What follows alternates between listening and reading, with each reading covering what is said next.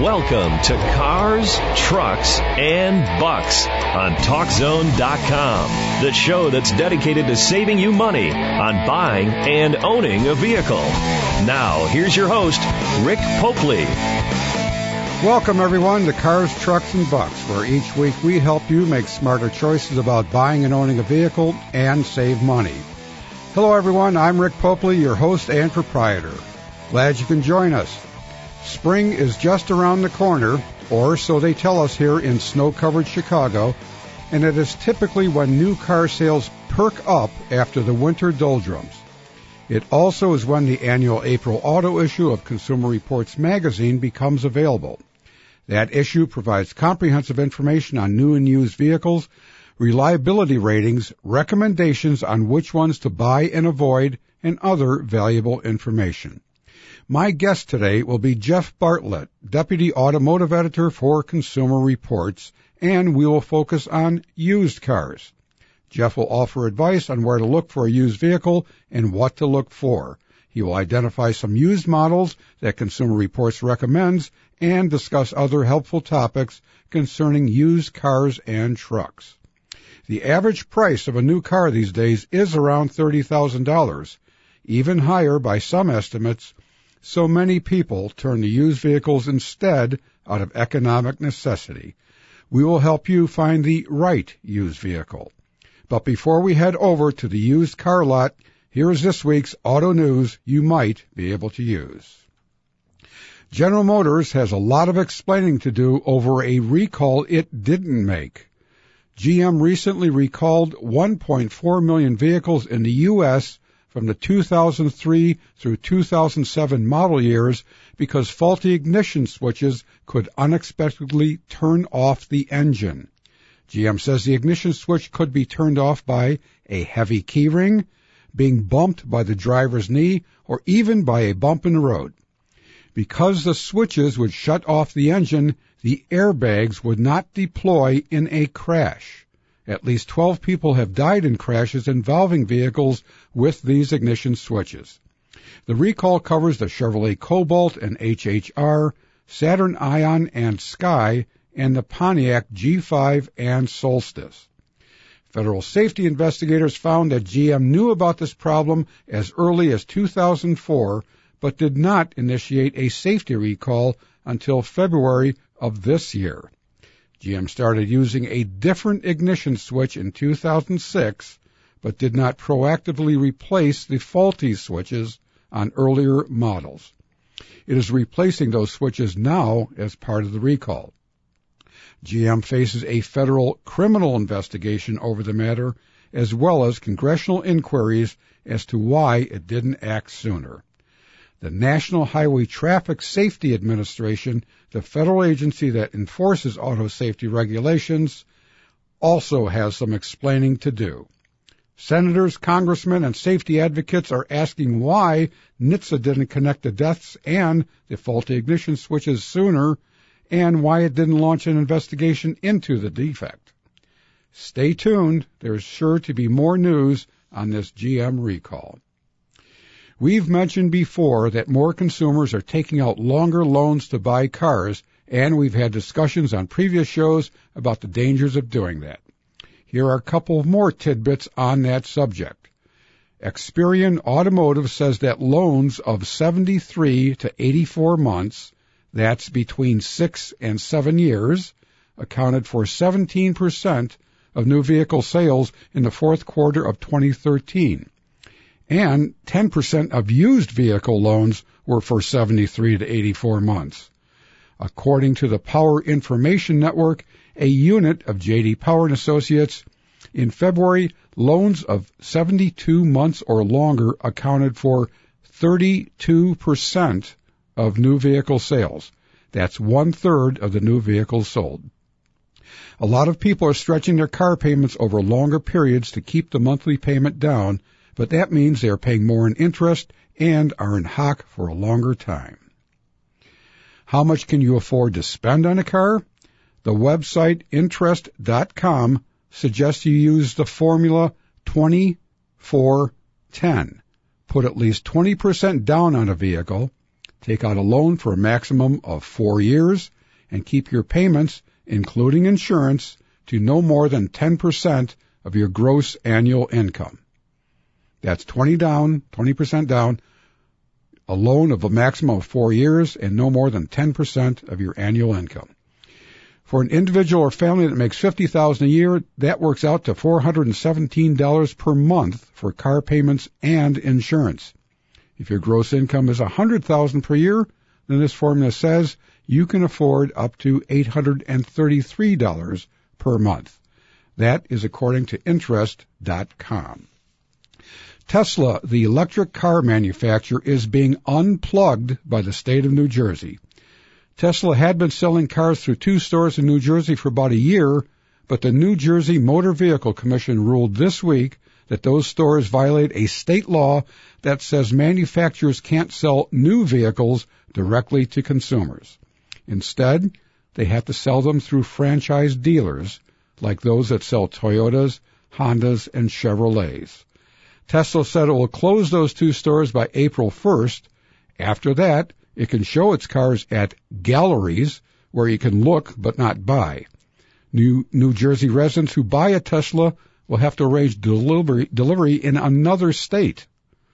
Dealer organizations in Texas and Arizona also have blocked Tesla from selling directly to consumers, and dealer groups are trying to do the same in other states. Dealers claim that selling cars through franchise dealers results in lower prices than if manufacturers were to sell them directly. And that is this week's auto news you might be able to use. New vehicle sales hit 15.6 million in 2013, the highest since 2007. But used car sales were nearly three times that number, 42 million. For many consumers, a new vehicle is out of reach. For others that need a second or third family vehicle, a used car is a more affordable and sensible alternative to buying new. With new cars, you have to buy from a franchise new car dealer. Just ask Tesla. The suggested retail price has to be posted on each vehicle, and every new vehicle comes with a comprehensive warranty that lasts at least three years. Used vehicles can be a much different story. You can find them at new car dealers, independent used car lots, on eBay and Craigslist, and parked along the side of the road with a for sale sign stuck on the windshield. Prices vary widely based on age, mileage, condition, and the whims of the seller, plus they may or may not have a warranty. And how do you know whether you're getting a peach or a lemon? Joining me by phone today to help sort, sort all this out is Jeff Bartlett, Deputy Auto Editor of Consumer Reports magazine. Consumer Reports conducts extensive tests of new vehicles as well as many other consumer products, and also rates and recommends used vehicles for reliability. Consumer Reports annual April auto issue, which covers new and used vehicles, is on newsstands now. You can also also find this information on their website, consumerreports.org. Jeff has been on our show before, and it's a pleasure to have him back. Welcome, Hi. Jeff. Hi, Rick. Thanks for having me back on. Good to good to hear from you, and and this I thought to be very timely with your annual auto issue on the stands. And you know, I think in in recent years, uh, thanks in large part to the internet, the amount of information on new vehicles, including pricing uh, and and other things on reliability, is a lot more readily available. Is the same true with used vehicles, which are just available in a whole uh, in several different arenas. Oh, absolutely. Yeah, the internet's definitely revolutionized how people can research purchases. Uh, cars are a great example because just as there are road tests and other performance type data, safety data for new cars, it's also available for used. Plus, um, you know, Consumer Reports provides very detailed reliability data so that you can uh, really make an informed uh, choice. And the benefit of buying used in this regard is with new, you're predicting the reliability. With a used car, it has a, a track record, and you have more cars to choose from. You're not just locked into buying a 2014. You could choose a uh, 2010 instead of a 2009 if it made a reliability difference, and it probably wouldn't make a big cost difference. How does uh, how do you uh, gather the reliability ratings for used vehicles? Well, reliability is a key part of our annual survey. So we reach out to our millions of subscribers to ask about their experiences with products, looking specifically at problems. This isn't looking at their satisfaction, which is a, a separate uh, view of their experience. We're looking at problems, things that cause them to go back to the dealer and reach into their pocket. And from this, we're able to get great granularity on uh, makes and models to see what's going wrong and be able to chart trends so that we can provide really informed advice. So it's not just individual models; it might be brand trends that you're looking at too. Well, we roll up uh, the findings into our brand report cards, which is part of our uh, annual April issue. Mm-hmm. Uh, it, yeah, gives kind of a fun, almost trivia perspective on it, but it really comes down to every brand has uh, models that perform across the spectrum by any measure. So you really got to look at the model level when you're making your own personal choice. Now, when when people start looking for used vehicles, I do. I'll, I'll go to a site like Cars.com, for example, and, and and look at their used car listings. Some are from new car dealers, some are from independent used car stores, some are from private parties. Do you have any recommendations or suggestions as to where to look or, or who not to, uh, uh, who to avoid? Well, this is where used cars get complicated very quickly. They're available from so many places, like you said. Each has its own benefits, and ultimately it may come down to the individual model. Uh, you may want, you know, a specific year, make, model, trim, engine, and color. In Mhm. which case, you're going to have to go where that is. But generally, uh, a new car dealer selling used cars of the same brand uh, is probably one of the safer places to go because that is where the expertise is to evaluate and correct any problems. Uh, it can also be a more expensive place to go uh, because they're looking, you know, to make significant profit. Uh, corner used car lots that have vehicles from multiple brands may not have quite the same expertise. They may not be getting uh, trade-ins from loyal customers and have all the maintenance records right on hand. Instead, they're likely to be buying these at auction and, and looking for a car that's quick to flip and, and looks nice. So that may carry um, certain risks. Um, and then, of course, you can buy private, whether you do it face to face uh, or if you're doing it online through you know classifieds type of service like you referenced, or even in, in eBay.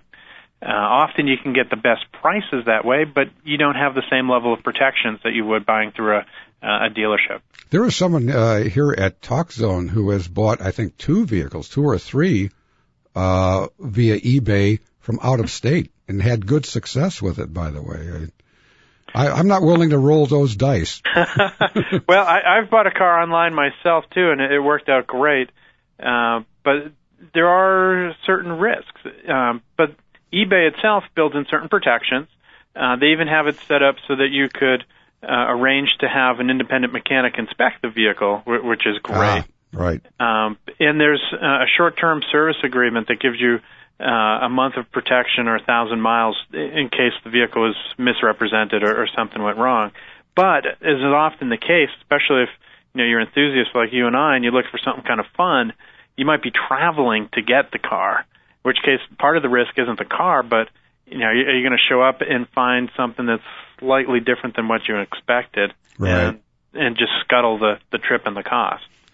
Now, um, uh, we have to uh, take a quick break here, uh, but but when we come back, just want to ask a little bit more about uh, buying from a uh, used car superstore like CarMax, uh, private parties, and and some of the other things to pluses and minuses about looking for a used car. So we'll continue this discussion after this short break. Please stay with us.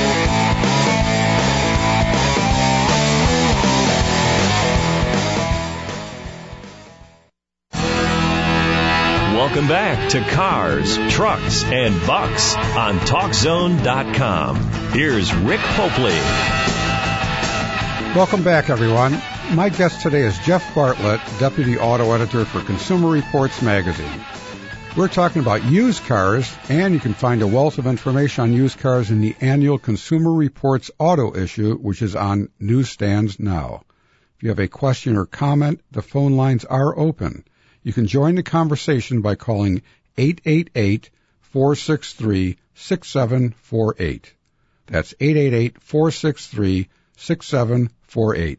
Jeff, you, you mentioned previously that one of the uh, uh, good places to look for a used car is a new car dealer that sells the same brand because they know that that car.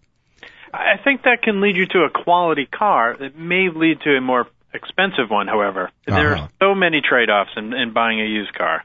Okay, and and then you have the uh, uh, independent used used uh, dealers, which tend to have older, uh, higher mileage vehicles. But in between there, there's CarMax, the national chain of used car stores that has a one price policy and a lot of late model used cars, but mm-hmm. um, I would assume, or, or I've seen evidence, they buy a lot of their cars at auctions, used car auctions. They don't have, it's not like a loyal customer, you know, that's uh, at a new car dealership. You that you know how they take care of the car. They're just buying used cars like other dealers.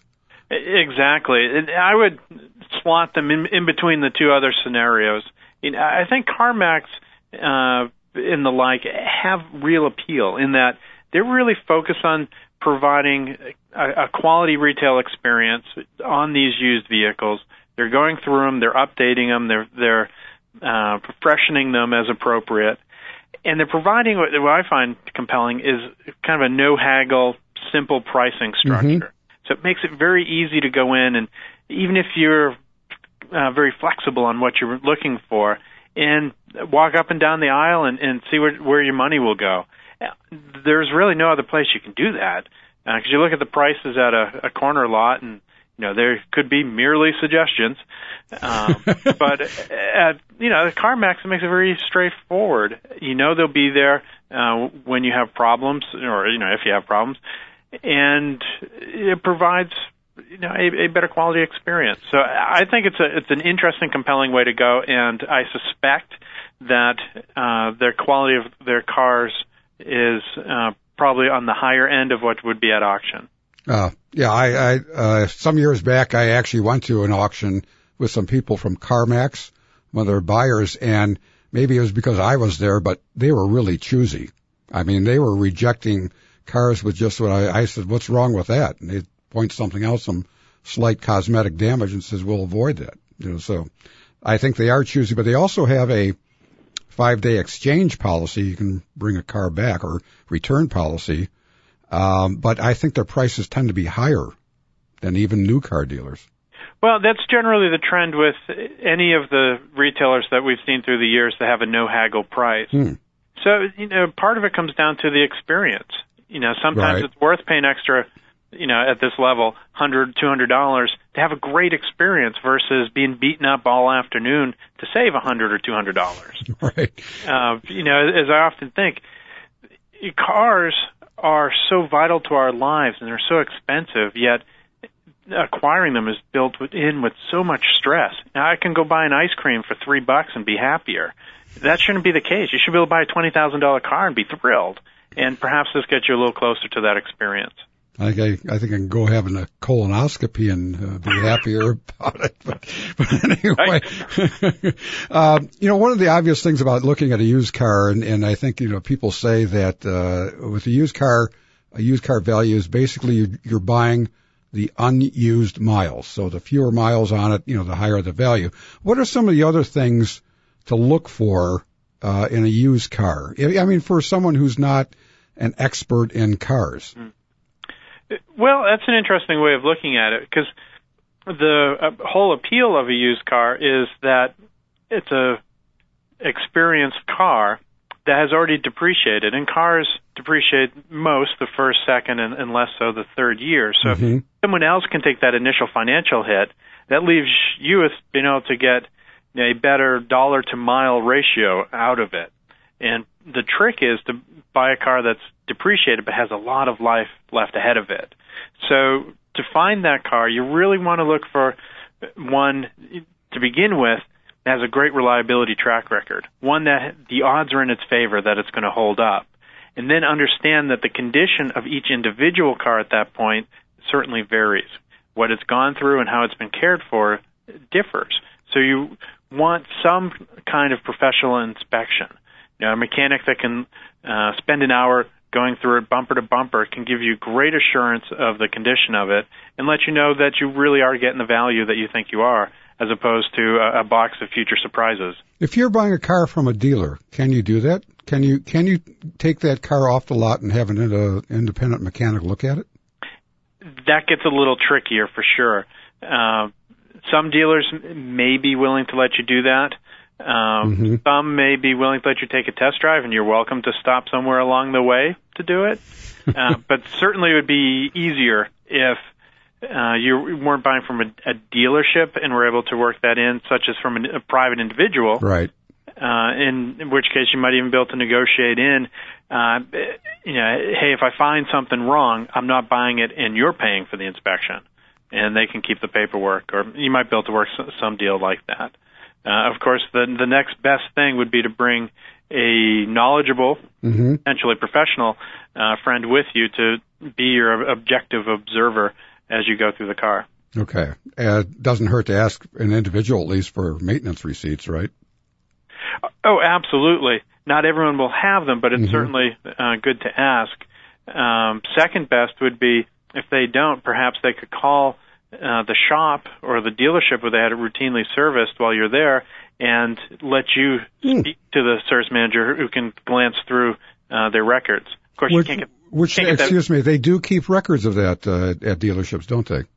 Oh, uh, yeah, absolutely. Which, which um, is really one of the incentives to have you keep going back. Cause mm-hmm. they, yeah, they can tell what went wrong and when things are fixed. Okay. Now, one of the things that uh, uh, a lot of uh, used cars come with these days, if you look at the ads, is a Carfax or auto check report that uh, purports to give the history of the car, whether it's been in an accident and other things. How valuable are those? Well, those are a helpful tool, but they're not foolproof. Hmm. Uh, which makes them a little bit of a tease because certainly they're heavily advertised, and yes. in fact, most places that you would buy a car, other than someone's driveway, these are made readily available, but they're not, you know, solid guarantees. And in fact, through the years, we've done a fair number of uh, investigations where we found cars for sale that are totally destroyed, and we're able to find clean reports on them. Of course, many of them came back clearly indicating the problems, but en- enough snuck through the net that uh, we definitely say they're not foolproof. You mean a car that may have been totaled in, from an accident or something? The car is visibly totaled, quote unquote totaled, mm-hmm. but um, it wasn't reported. I see. So okay. a salvage title wasn't assigned to it. Um, therefore, it kind of fell through the cracks as you were. Mm-hmm. And this is a particular concern around uh, you know some of these you know unfortunate national disasters where we've had a tremendous number of cars that have been flooded, and many of which kind of slip back into the uh, uh, supply chain. I guess there's a uh, um, ability for people who would do this is to keep moving cars, vehicles from state to state, and uh, as you change titles, sometimes the original information on a title, such as that it was flood damage or something like that, gets lost in the shuffle. Absolutely, and uh, unfortunately, that is the case, and uh, hopefully, in the years ahead, that uh, system gets tightened up. Okay.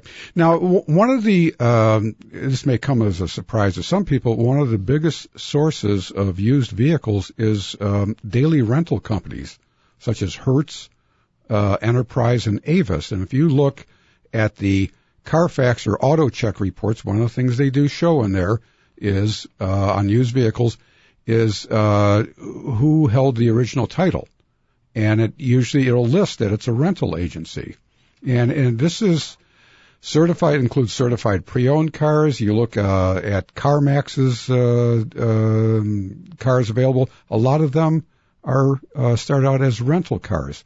What do you think? Can uh, is that a good bet, or should you avoid uh, a, a used rental car? Well, that's certainly not how I would spend my money. Hmm. If, you, if you think of a rental car as being kind of the the institutionalized equivalent of a 16 year old borrowing dad's car for the first time, and it does, and that is its life every single day. Ooh. um, coupled with rental cars are often bare bones cars that may not have uh, all the safety features that are offered for that car, even Mm-hmm. the convenience features that you'd readily find in, in um, civilian models, shall we say. Uh, certainly, you can get some screaming deals on them, but I would run screaming away from them myself. Well, the um, uh, what if those that you know company uh, a used car dealer or CarMax or somebody buys one and reconditions it, but but you see on the report, hey, this was a rental car.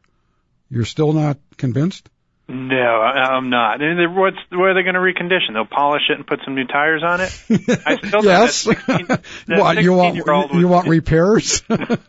Uh, well, I, that likely led the hardest life of anything off a NASCAR Oh. track. It- you know, who knows what it was used for?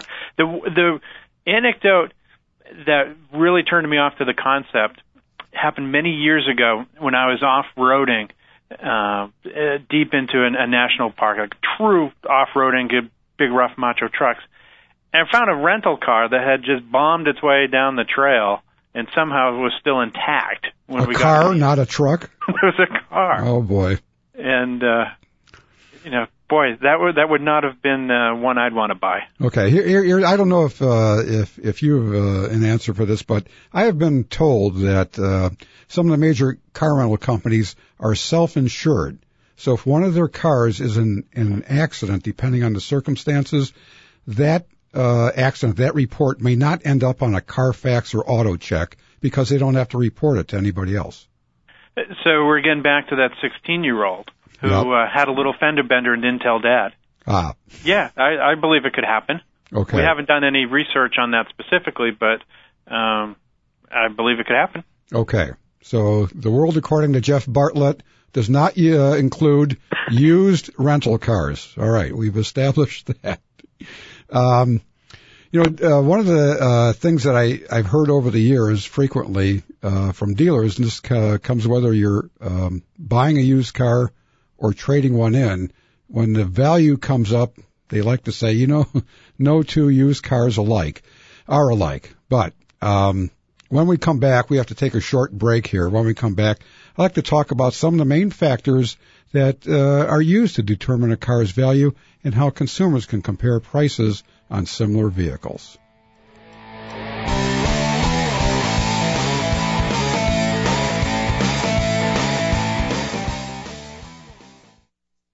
Now, more cars, trucks, and bucks on TalkZone.com with your host, Rick Popely.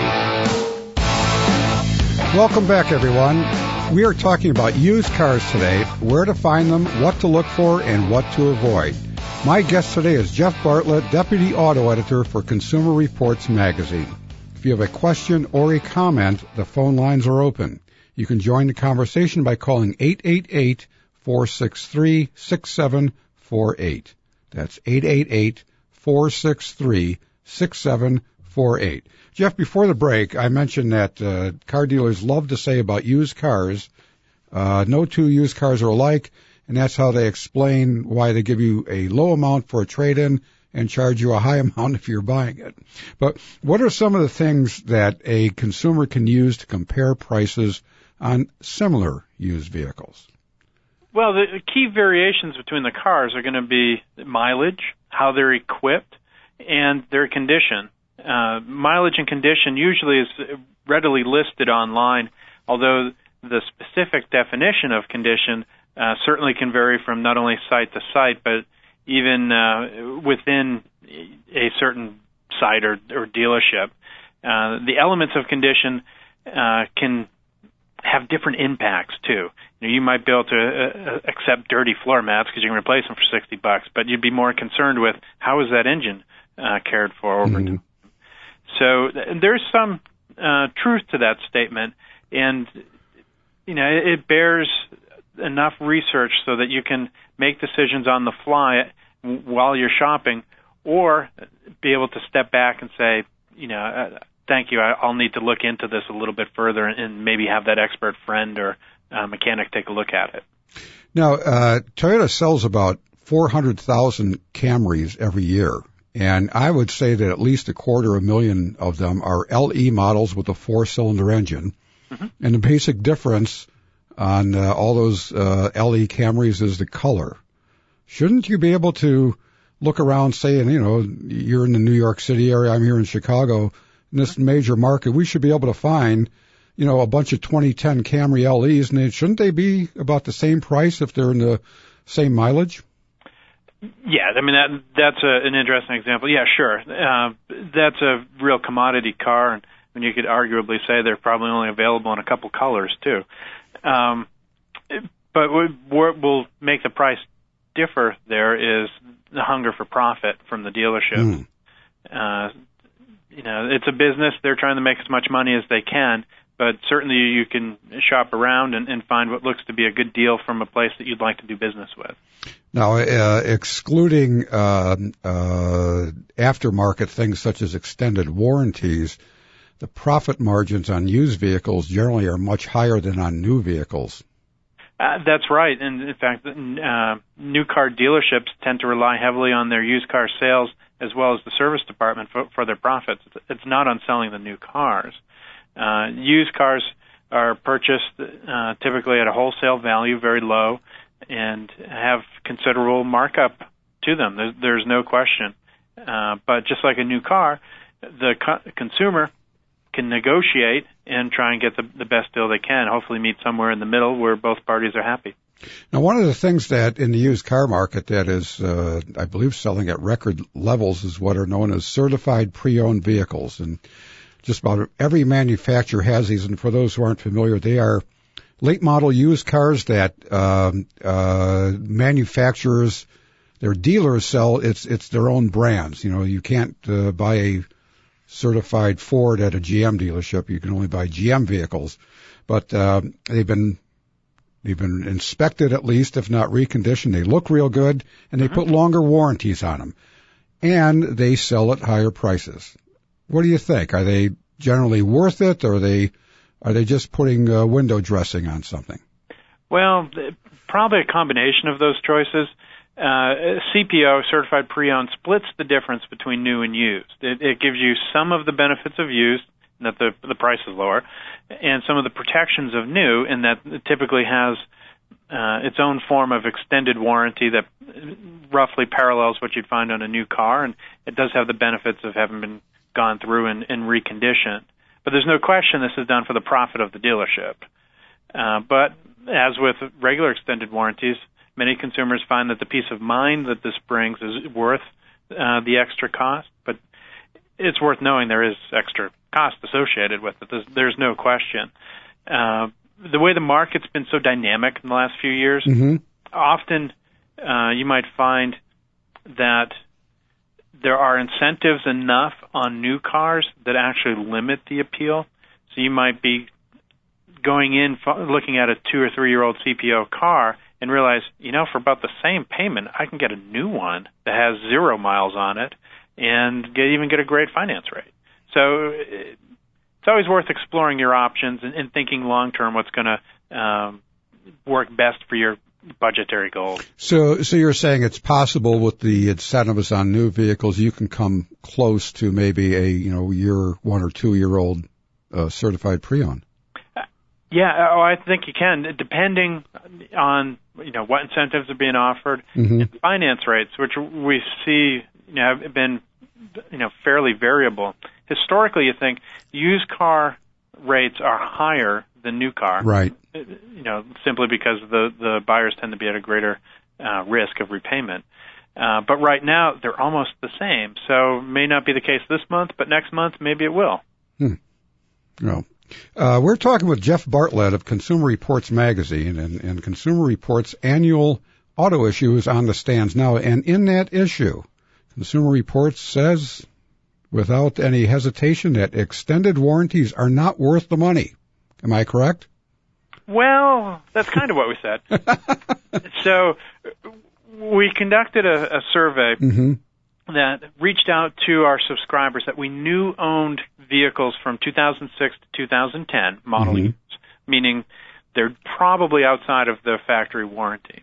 And then we focused on those that said that they bought an extended warranty. And we asked them a whole bunch of questions about their satisfaction, how much uh, value they got out of it, how many times they used it, and so forth.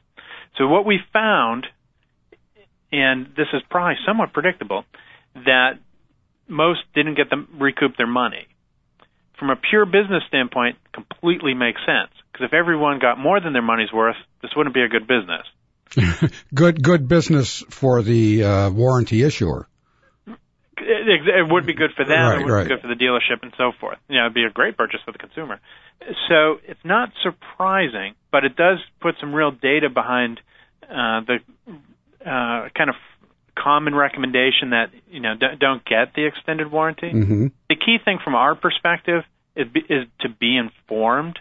If the peace of mind is worth that to you, to know by spending this extra for the extended warranty, you will not have any repair surprises based on you know whatever's covered. Then Right. fine, go for it. That, that's great. But go in with your eyes open, knowing that most people don't use it, and instead we would rather uh, consumers focus on cars that have great reliability track records. Ah, But if you got to have a car that's got a terrible reliability history, but it, you know, it is your dream, your passion, or whatever, it speaks to your heart. Uh, this is one way to protect yourself. well, um, uh, somebody I saw somewhere recently that somewhere on the order of 40 to 45 percent of new Toyotas are sold with an extended warranty. I, I, I thought people bought those because they were reliable. Yeah, that seems uh, a little crazy, doesn't it? Yeah, it does. I mean, quite frankly. Um, so when we're asking our subscribers about their experience, Mhm. We did see a distinct difference by brand.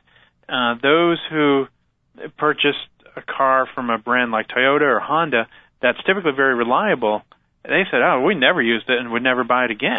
the, the warranty, not the car. Correct, the Right, warranty, not the okay, car. right. Um, but those who bought from, you know, shall we say, a uh, less reliable brand historically, uh, those people were more likely to say, "Yeah, save my bacon. It was worth." Okay. All right. Now, now, uh, uh, I think that was you're asking people who bought new cars about uh, extended warranties. What if you're buying a used car, and and especially if a used vehicle is coming near to the end of its factory warranty, is buying a, a, an extended warranty a better idea?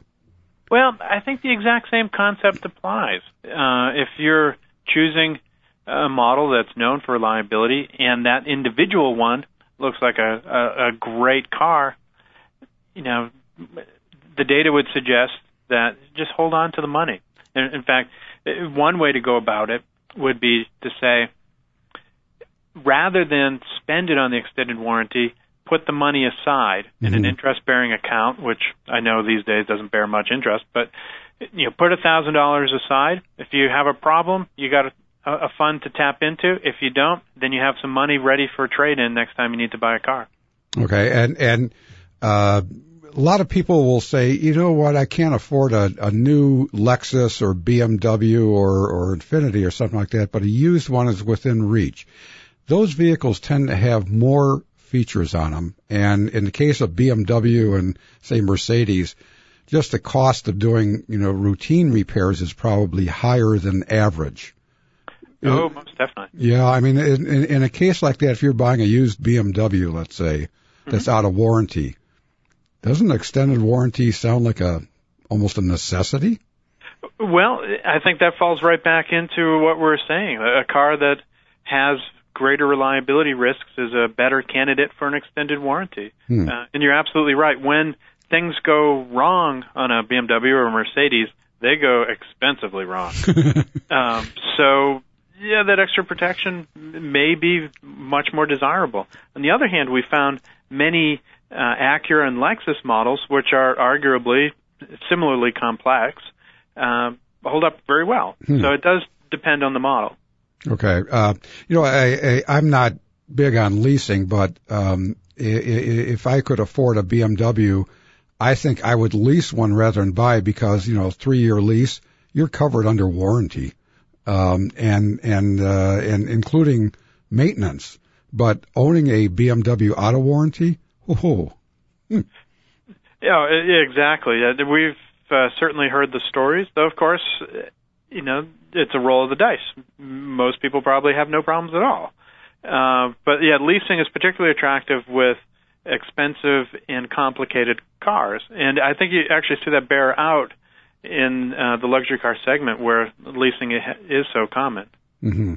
Now, um, uh, I think Consumer Reports are fair to say that that you're pretty much uh, take a left brain approach to um, to cars, meaning you know very practical, rather as opposed to right brain, which is emotional. Although I have to say is that uh, you, you guys seem to have become a lot more right brain in the last 10, 15 years than you used to be. But is buying a used car more of a left brain decision. I mean, there's a lot of emotion in buying vehicles, even people who deny it. Um, but should you be more practical uh, when approaching a used car? Well, interesting to approach it from the psychology of it. Um, you know, I would argue that buying new or used, you want to have a certain amount of practical considerations. Um, but I'd also suggest you pick a car that you really like. Hmm. Choose something that you're going to be happy with for years to come, because ultimately that's the most practical decision. If you rush into it, don't do your research, don't think it through, not only will you be unhappy, but you'll want to flip the car. You'll want to replace the car sooner than may be necessary, and that's expensive. So I, I think it's a, a balance of brain and heart in, in choosing any car. Okay. We have to pause for uh, one more break here, and when we come back, I'd like you to go through some of the vehicles, used vehicles that Consumer Reports recommends, and some of those that you say people should avoid. Stay with us. We'll be back with more uh, with Jeff Bartlett of Consumer Reports Magazine.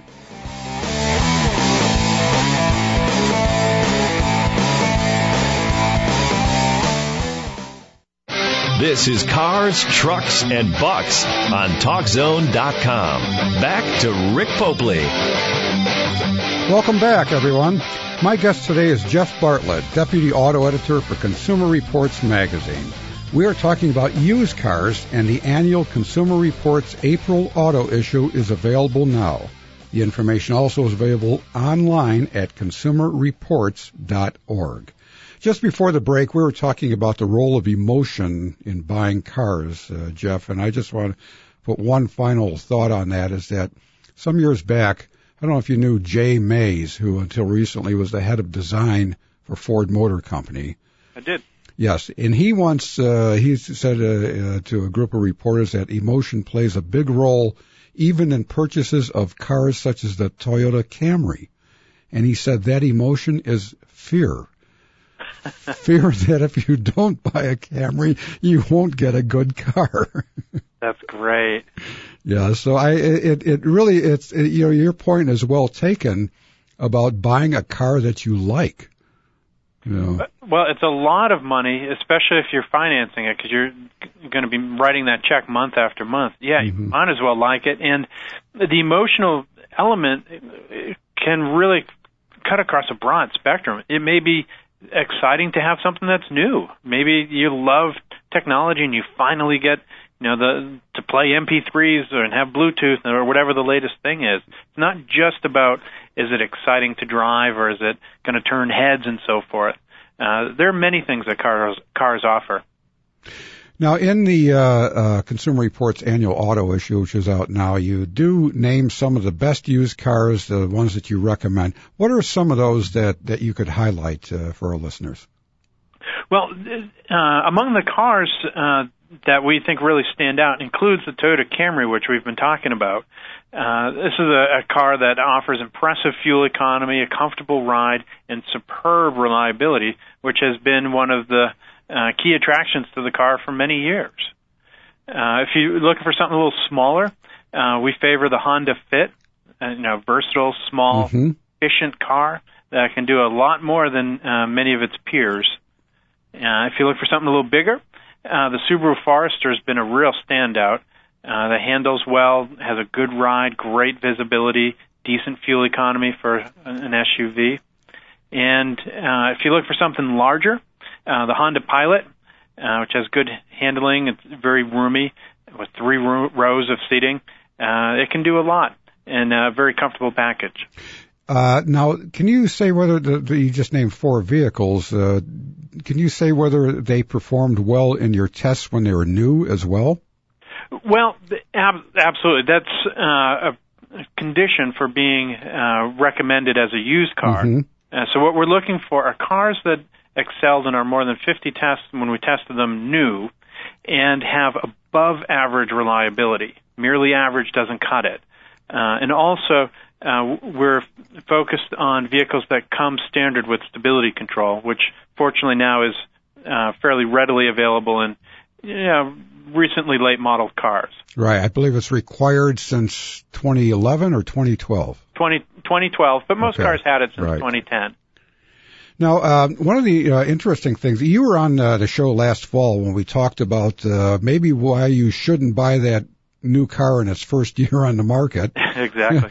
And um, just in looking recently, I've noticed that uh, the Toyota Camry, in particular, some other Toyotas, have had fewer uh, safety recalls, fewer technical service bulletins, which are you know issues that um, uh, the manufacturer issues to dealers to fix things that may have gone wrong, than a lot of other manufacturers, including Nissan and Honda. That Toyota seems to stand kind of above the herd on its new cars coming out with fewer problems. Well, they've got a, a great history of being able to launch uh, vehicles without problems. hmm Uh, obviously, some of the other companies ha- have had issues, but really all companies issued technical service bulletins at, at some point. Uh, historically, we've certainly seen that uh, cars tend to improve over their model span, uh, meaning the first year is more likely to have some kind of issues. hmm And if they're found, the uh, manufacturer will take corrective actions, whether it's changing assembly processes or uh, working with a supplier to improve the quality of a part or shit changing a part. So generally speaking, yeah, buying uh, the second model year is um, ideal if you can. When it comes Right. to new vehicles, better uh, things come to those who wait. exactly, and, and the same principle applies for used cars too, because you know you don't want to buy the first year of a model when it when it's a used car for the same reason. Yeah, given a choice. Is uh, is the uh, Toyota Prius one of your recommended used cars? Uh, it is. Uh, in fact, uh, it's been fascinating to watch how the Prius has done in our reliability through the years. hmm Despite its complexity, it, it continues to be one of the most reliable cars that we survey. Right, it is. It's one of the most advanced vehicles, isn't it? A- absolutely, the accomplishment is ut- utterly amazing, quite frankly. Well, what are some of the uh, the not so good ones? What are uh, the ones that you some of the vehicles you suggest people avoid? Well, there is certainly a number of vehicles to avoid, and, and they fall into two basic categories: cars that really weren't very good when they were new. You know, they're certainly not going to improve uh, with age, and those that have been shown to have a poor reliability track record. So, uh, on our list that we flag in uh, the April issue includes uh, the previous generation Chevrolet Impala, which is a mediocre car by any uh, stripe. Yeah, available from uh, unused car lots at Hertz and other rental Yeah, exactly. In large driven by a 16 year old every day. uh, uh, so, I mean, there's a great example of a, a car we, you know, had no enthusiasm for when it was new. Mhm. It, its reliability has been uh, well below average uh, through the years. But then you also see vehicles like the BMW X5, which is very impressive. You know, great power. The cabin is nicely finished, but it, it too has had uh, a troubled reliability history. Complicated stuff on that. A lot of uh, a lot of different features. Yeah, that is definitely an example of a, a vehicle with uh, a lot of opportunities for reliability issues. Okay. Uh, but uh, we see problems with mainstream models as well. You know, the Ford Explorer, the Dodge Grand Caravan, uh, its sister vehicle, the, the Chrysler Town and Country. Uh, those all have had uh, troubled reliability histories. Uh, and we have another one on the list that pains me greatly, which is uh, the Mini Cooper S. Oh, wonderfully engaging little car to drive and has so much emotion uh, attached to it, but uh, that continues to, to have reliability concerns. Now, uh, Mini has, if I'm correct, uh, done rather poorly in your uh, reliability surveys also uh, frequently uh, ranks near the uh, bottom in J.D. Power's uh, vehicle dependability study. What? Why hasn't that uh, brand ever gotten you know turned things around? What, what are they doing wrong? Uh, that is a great question. It it's frustrated me through the years because I love the the Mini Coopers. Mm-hmm. But uh, you know, hard pressed to recommend them because I don't want friends and family to have troubles. Why they haven't Im- improved them, I, I frankly don't know.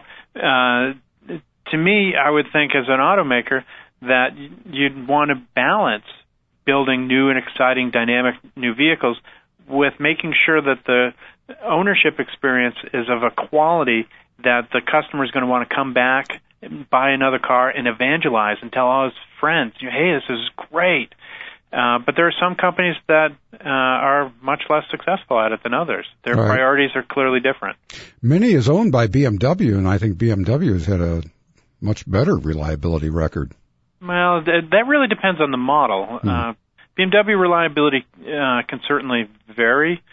Uh, one of the th- things that I think is a challenge for BMW is uh, they're always chasing kind of the leading edge. They're introducing new engine technologies and right. uh, new features. That's cool and exciting and makes for great brochure fodder, but it's a reliability challenge because then you got all these variations you got to get right, and you don't have as many uh, model years to make continued improvements. But Mini Cooper is different because they pretty much launch the car and don't change it. Hmm. You know, they would have that opportunity to make year after year changes until it was the best ever in its last year, and then you know they're about to start again with the the three cylinder ones. Uh, why they don't, I don't know. Okay, just just uh, briefly, one one final thing you mentioned before that, uh, uh, in terms of the Impala, that it wasn't good when you first uh, drove it and, and didn't get better. So, I mean, pretty much you can tell when a new model comes out how good or bad it's going to be, you know, through its life. Well, w- what I mean is, you know, when we first tested it, you know, it's pretty ho hum and uh, clearly was designed for the rental fleet. Yeah. Um, you know, your opinion of that car isn't going to improve over time. And in fact, as new cars are introduced and the state of the art continues to improve, you actually would think less of. I say it falls further behind. Yeah. Uh, yeah, I think so. Okay, all right. That uh, we've been talking with Jeff Bartlett, deputy auditor of Consumer Reports, about used cars, and he has shared some, I think, extremely valuable information that I think will be helpful to a lot of people. Jeff, thank you so much for being on the show again. Oh, my pleasure. Thanks for having me. Good talking to you. Take care. And that is about all the time we have for this week's episode of Cars, Trucks, and Bucks. Next week, we will shift gears and talk about one price, no haggle dealerships. Have you ever wished you could buy a new car the same way you buy a television or a refrigerator or food, where the price is clearly marked and that's the price you pay, no negotiating necessary? There are some car dealers that agree with you and have one price, no negotiating policies in effect. We will talk with at least one of those dealers next week and we'll explore how the internet is steering the auto industry away from its traditional approach to pricing and selling vehicles. Until then, please visit my website, carstrucksandbucks.com, for news updates, vehicle reviews, and information about upcoming shows. Thanks again to my guest today, Jeff Bartlett of Consumer Reports, and thanks to you for listening. This is Rick Popely saying, be careful out there and watch out for the other guy. So long, everyone.